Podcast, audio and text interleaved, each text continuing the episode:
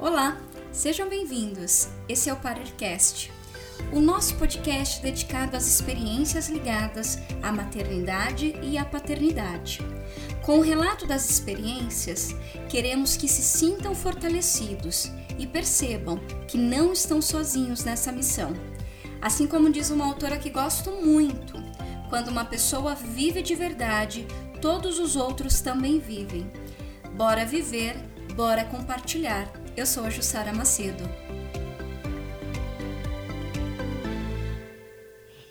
Esse é o segundo episódio da segunda temporada. Contará com a participação da Emanuela, carinhosamente conhecida como Manu, mãe do Bento. Irá relatar sua vivência durante o puerpério, durante o seu puerpério. Bora compartilhar, Manu? Bora, Ju, tudo bem? É um prazer estar aqui, compartilhando a minha experiência nesse programa que eu admiro tanto e gosto. Não sou nenhuma técnica, nenhuma profissional. Quero falar sobre a minha experiência, né, como foi esses primeiros dias malucos, que podem durar mais que poucos dias, pra gente falar um pouquinho sobre isso, né? Então vamos lá. Manu já foi citada algumas vezes, né, em episódios anteriores, na primeira temporada, e que alegria tê-la, né, nesse momento de partilha e de abordar aí o seu sagrado, o seu puerpério, essa vivência tão concreta que é o puerpério. E para nós começarmos essa conversa, e você bem ressaltou, e eu vou utilizar desse teu ressaltar, salientando ainda mais que nós não somos profissionais nem técnicas, nós falamos das experiências as quais nós vivenciamos. Né? Isso que é o mais importante, é algo que é precioso aqui no ParirCast.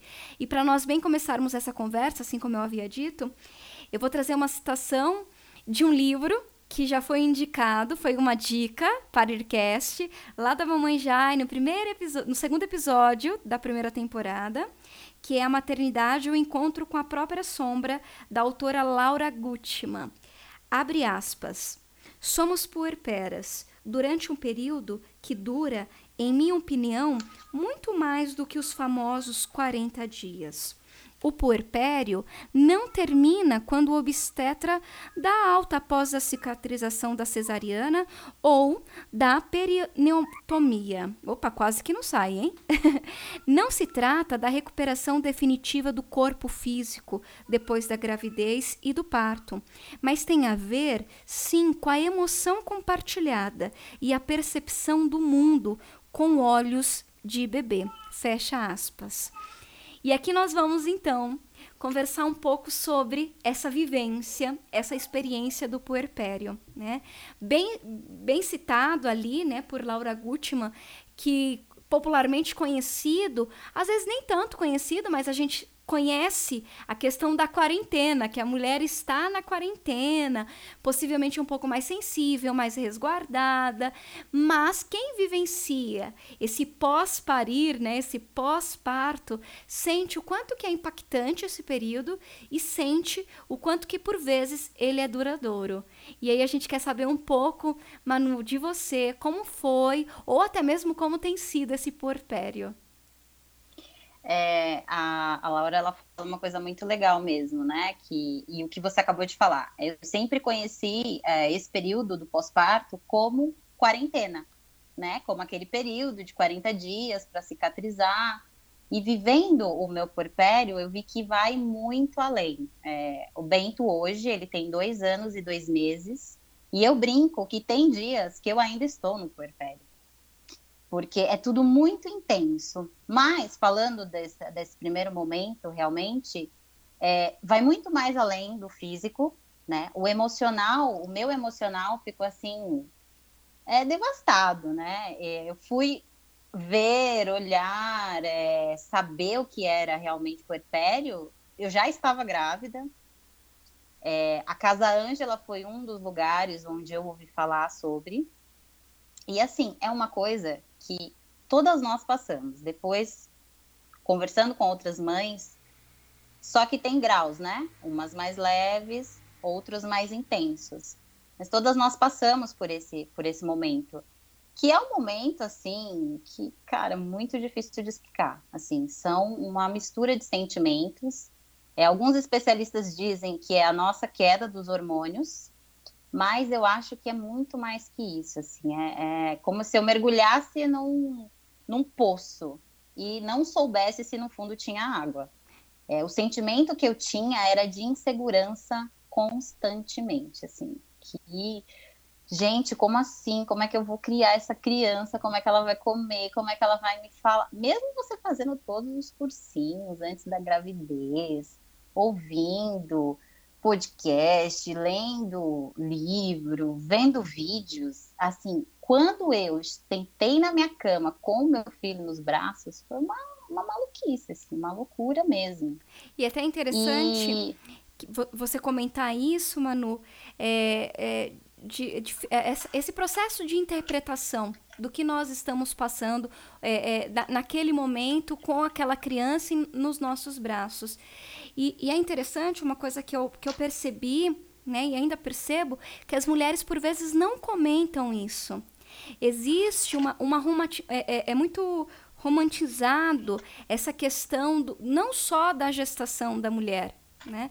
Mas esse pós-parto, como é romantizado, né?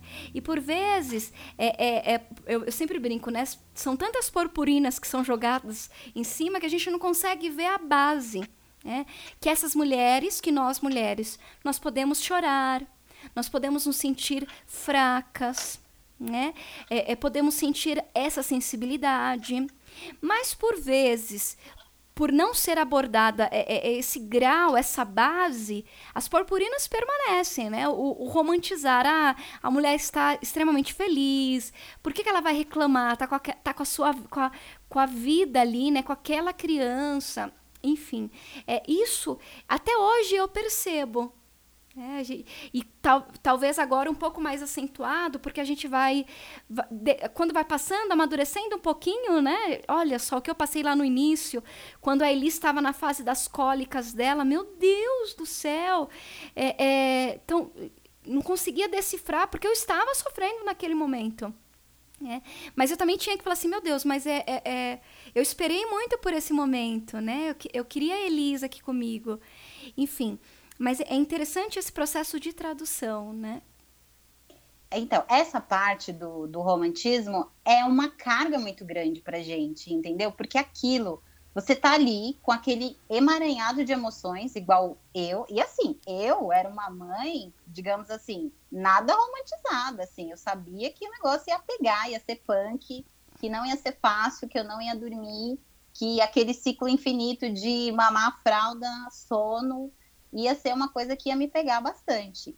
E mesmo assim, o puerpério veio como um soco no estômago.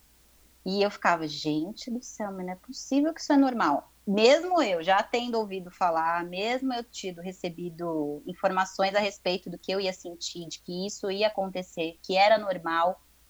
E a questão da romantização vem na onde? Teve alguns determinados dias, não só não, alguns determinados dias onde tudo corria bem.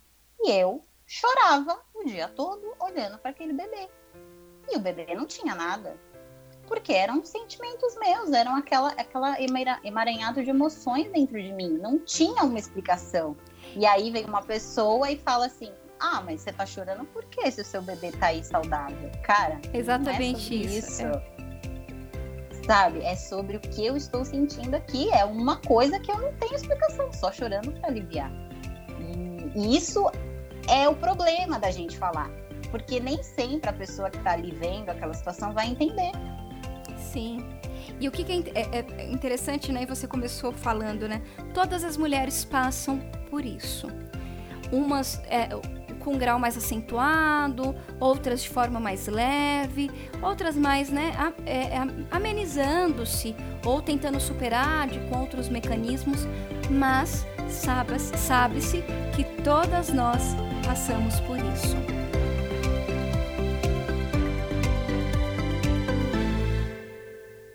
E essa questão de todas nós passarmos, às vezes uma mãe pode falar assim, não, eu não passei. Ah, não, a fulana não passou. Só que às vezes você nem sabe que você está passando. Eu tive uma amiga que ela teve bebê alguns meses antes de mim, mas aí na correria da rotina, né, a gente não conseguiu se falar e tal, e um determinado dia eu postei alguma coisa a respeito e ela veio conversar comigo. E ela falou que ela passou por tudo isso, o bebê dela já tinha quase 10 meses, e ela falou, eu sentia isso todo dia, eu achava que eu estava ficando maluca, porque o meu bebê foi desejado, ela demorou 10 anos para engravidar. E aí ela falou, era a bênção que eu tinha recebido, era o meu milagre, e mesmo assim eu sentia vontade de chorar, tinha dias que eu não me sentia feliz, que eu me sentia triste, e eu falei pra ela, amiga, me abraça, sou eu puerpério, amiga, todas nós passamos.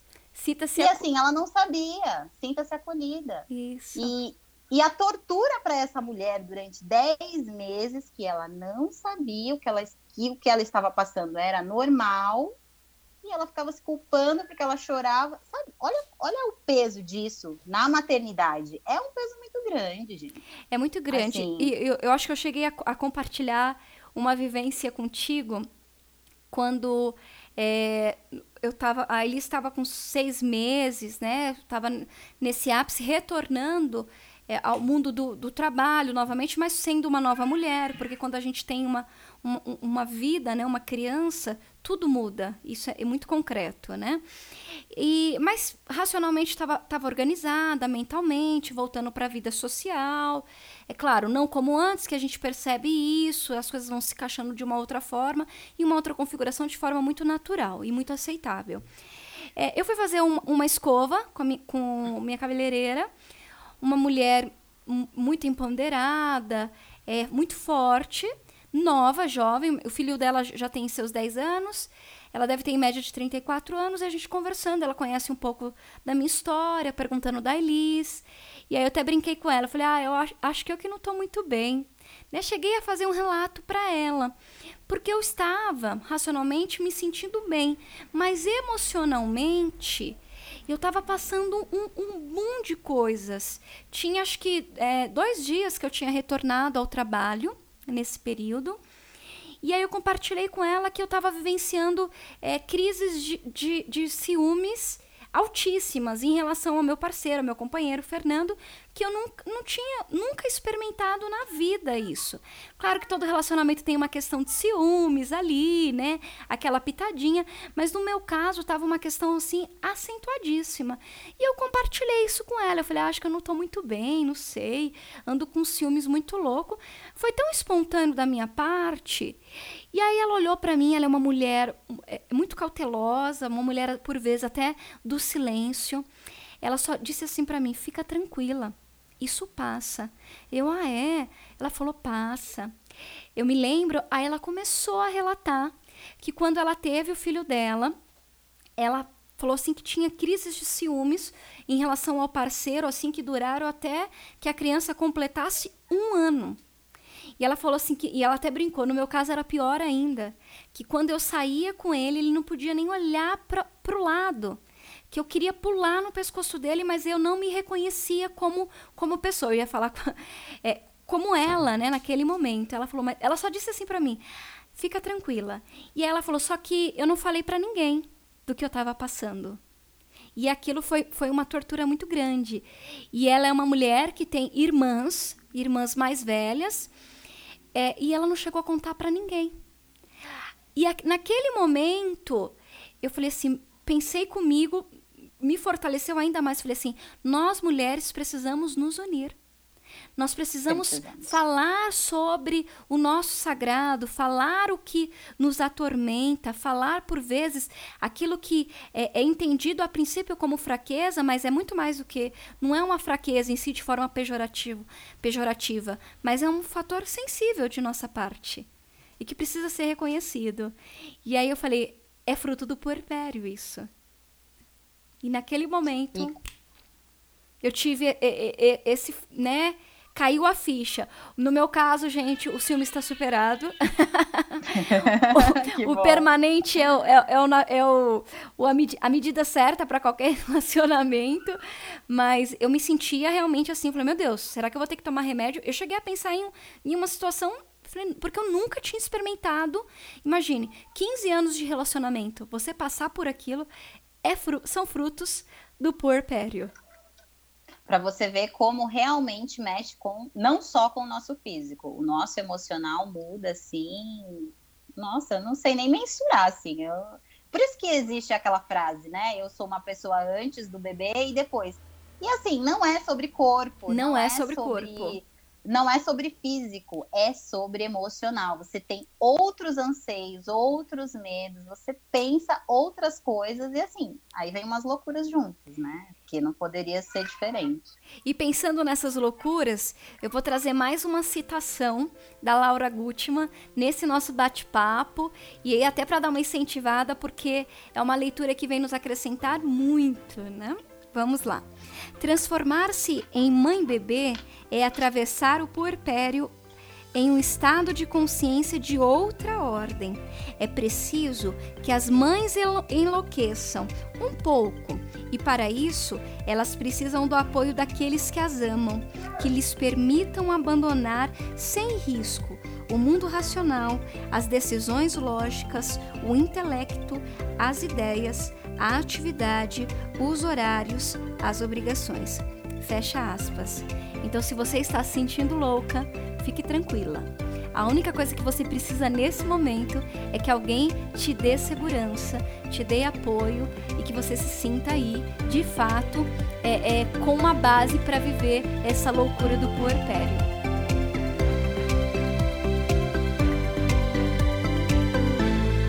Sobre a questão de enlouquecer, né? Tem uma psicanalista que eu sigo no Instagram, eu não vou lembrar o nome dela, porque a minha memória não é boa, gente.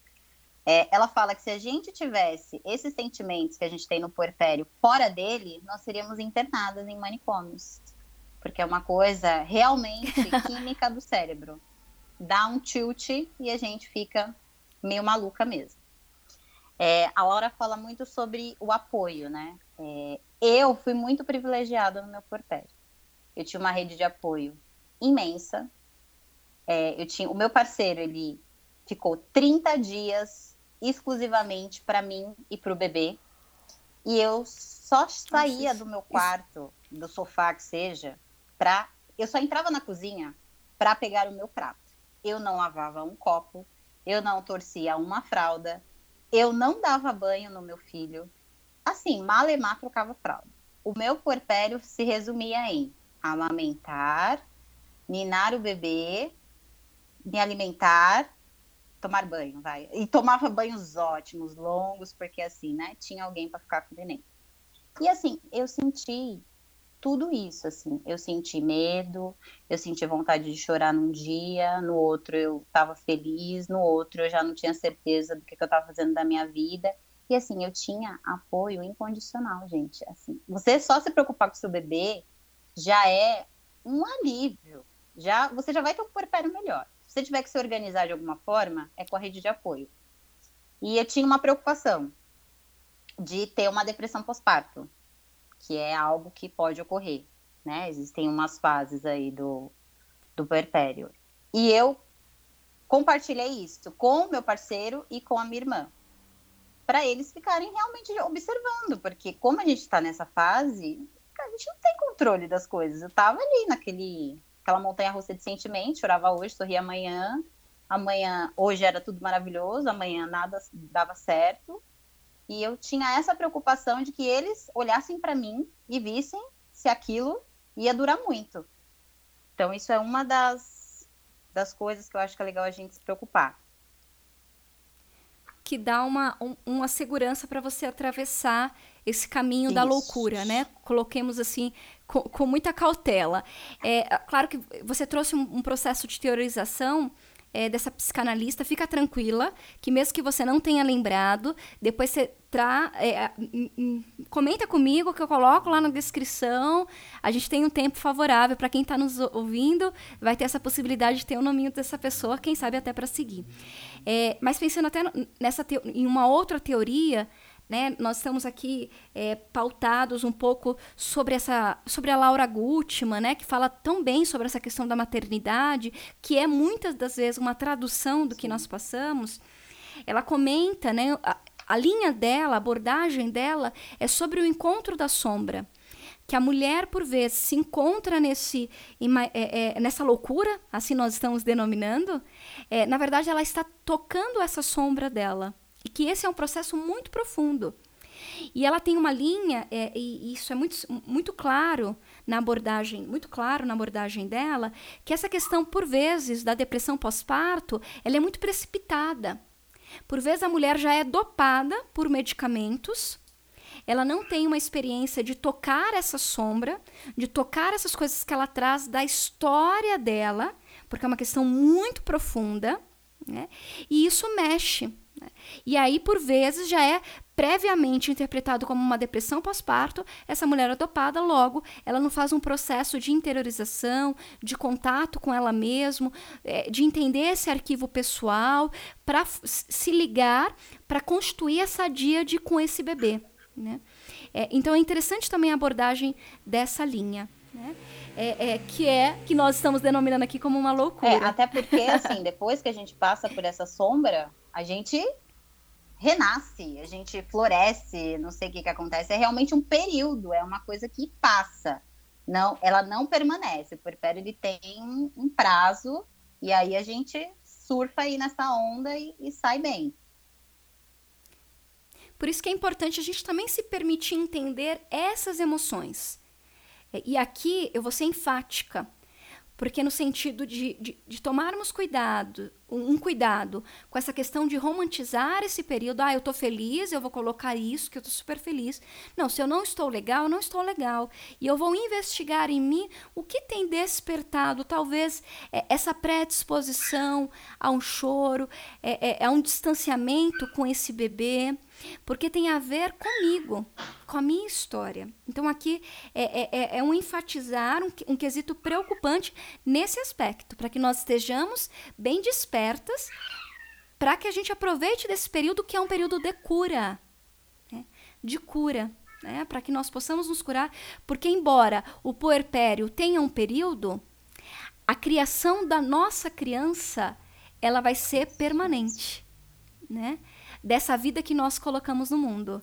E esse puerpério é um chamado, fala, olha, desperta, vamos entender essa sombra que está dentro de você, porque você tem uma missão aí pela frente. É mais ou menos nessa linha, até um pouco terapêutica, pensando assim. E falando de puerpério, eu me recordo assim claramente, até citei a parteira que finalizou o meu parto, que é uma querida, Juliana. Eu tenho contato com ela pelo Instagram. E das vezes que eu retornei à Casa Ângela para aquela consulta, né, pós-parto, eu tive a oportunidade de encontrá-la 2 ou 3 vezes. E todas as vezes que nós nos encontrávamos, ela vinha muito sutil e muito docilmente. Ela falava da questão, a questão não é só dar à luz, né? É esse pós. E eu lembro que uma vez ela contou que ela tem uma filha que acho que tem 3 anos. Ela falou assim, olha, eu sendo parteira, o que eu passei no pós-parto, ela falou que até o 3º mês a filhinha dela não saía de cima dela. E ela, olha que eu sou uma parteira, eu entendo de criança, porque eu falava assim, meu Deus, eu que não entendo, então eu tô no crédito, né? Eu tô na minha loucura, tô justificada aqui. Mas quando ela trazia esse processo humano, porque é humano, isso me tranquilizava, mas ela tava querendo ali me despertar, olha, fica calma, né? Todas nós passamos por isso. Por isso é tão importante nós abordarmos essa fase tão sensível, né, que nós atravessamos.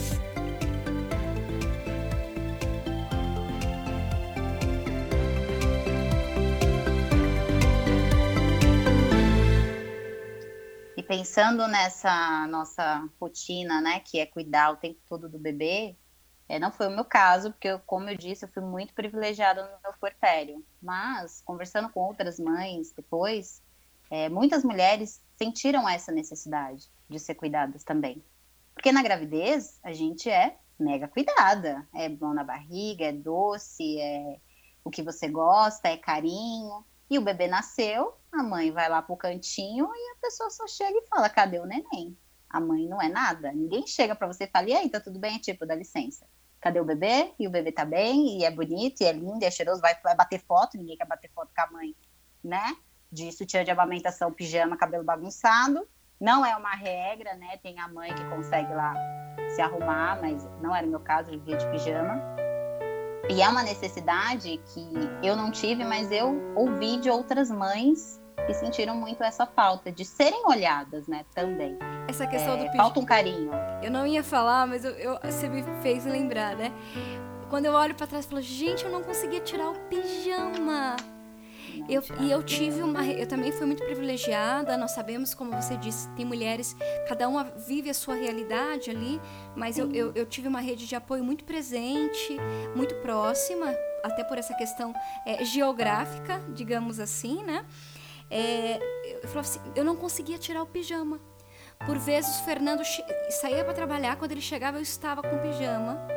E é uma coisa... É um mergulhar mesmo, né? Enfim, lembrei disso, Manu. Mas... Estamos imersas ali, né? O tempo todo, mama, troca, vai ali, vê uma coisa, outra. Quando você viu, cara, você tá com uma roupa ainda, de manhã. Se escovou os dentes, tá no lucro, hein? Ou já é uma vitória. Passou um pente no cabelo, então tá arrasando. Você pode fazer stories. Exatamente. Manu, pensando nessa nossa conversa tão gostosa, de mulher para mulher aqui mesmo, né? Do puerpério vivenciado por nós. E é uma missão aqui do ParirCast pensar em dicas dentro da sua experiência. Você tem dica ou dicas para deixar para essa mulher, ou até mesmo para esse homem que nos ouve, porque o homem também pode proporcionar ali um conforto para essa mulher que está atravessando esse encontro com a própria sombra dela, né? Nossa, companheiros são essenciais, né? Olha, eu tenho algumas dicas, tá? Oh. Mas a principal, a primeira é: tenha comida no congelador. Você não sabe a fome que é amamentar uma criança e você ter uma comidinha que você tira dali. Pode ser uma comidinha caseira, não precisa ser um congelado caríssimo. Uma comidinha ali que alguém faz, você põe no freezer, tirou, botou no micro-ondas. Com uma mão você tá com o bebê, com a outra você pega comida. Porque, cara, você tem que se nutrir, você tem que estar bem alimentada. Ou seja, essa é uma dica principal de agora, todas. Agora, vou me intrometer na sua dica. Então, se alguém ligar para essa mãe perguntando se ela quer alguma coisa, diga o seguinte: venha aqui em casa, faça comida e congele para mim. Ou compre marmitas para que eu possa congelar. De entregar. Não tenha medo de fazer esse pedido. Isso. Isso é uma ótima dica, tá? Peçam ajuda, gente. A pessoa que fala assim, preciso de alguma coisa? Preciso, a minha pia está cheia de louça. Amigo que é amigo, vai na sua casa lavar sua louça. Então, assim, não tenha medo de pedir ajuda. Tenha comida no congelador. E, assim, prepare sua rede de apoio. Avise as pessoas. Olha, gente, posso passar por um período assim, assado. Pode ser mais leve, pode ser que não. Porque a gente precisa dessas pessoas.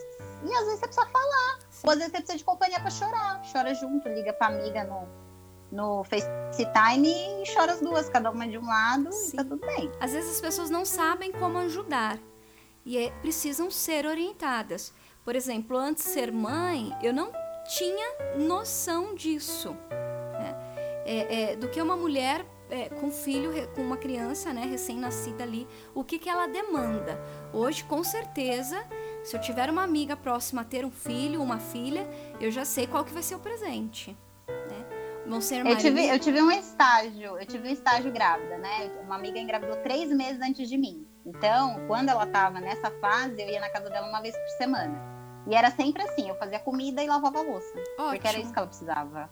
Porque a gente não quer que pegue o bebê, a gente quer ficar ali grudado o tempo todo, porque, né? A gente não quer dar o bebê pra ninguém segurar. Mas a pia precisa ser lavada, sim, a roupinha precisa ser pendurada, o chãozinho precisa passar um pano. Então, assim, amiga... Quem dirá o banheiro?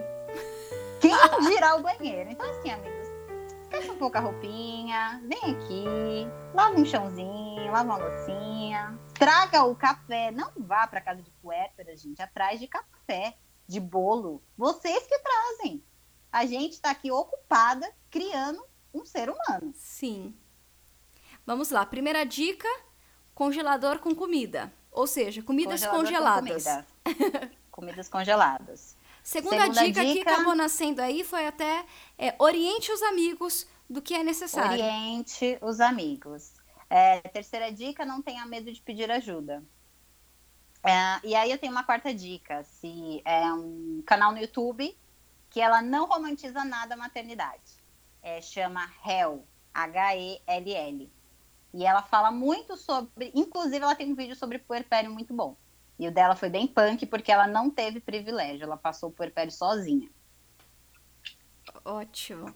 Manu, muito bom esse nosso bate-papo. Com certeza, nós ficaríamos aqui. Essa pauta, ela é longa, né? Ela é viva, ela é presente. Ela está sendo vivida aí por nós. E quem nos ouve nesse momento, que ainda não está compartilhando esse momento, ou que já compartilhou em outrora, que se junte, porque nós mulheres precisamos nos fortalecer, precisamos nos unir. Esse é o maior objetivo, de compartilhar o puerpério. É isso aí, para criar uma criança precisa de uma aldeia, né? Então vamos nos unir aí, quem precisar é só chamar, estamos disponíveis para conversas. Bora! E quando você está atravessando o puerpério com a criança recém-nascida, recebe a notícia que está grávida novamente. Essa experiência será compartilhada no próximo episódio pela supermamãe Andresa. Bora viver, bora comer.